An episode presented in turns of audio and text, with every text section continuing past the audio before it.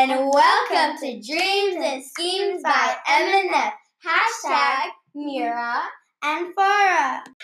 Today our podcast is about a book called The Crow and the Pitcher and The Fox and the Crow. These books are fables. My book, The Crow and the Pitcher, is all about doing things little by little. And even if it takes years, you will achieve it. And a crow who does things little by little, and he achieves it in the end. Oh, the moral of my story is doing things little by little is still victory. My book is about a crow that has a piece of cheese in his mouth. And then the fox comes and says, Sing for me, crow. And the crow opens his mouth to sing.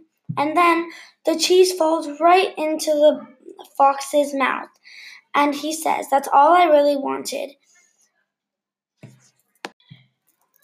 And then the crow is singing, and the cheese falls right into the fox's mouth. okay, now let's get serious. You should never trick someone. That just leads to horror.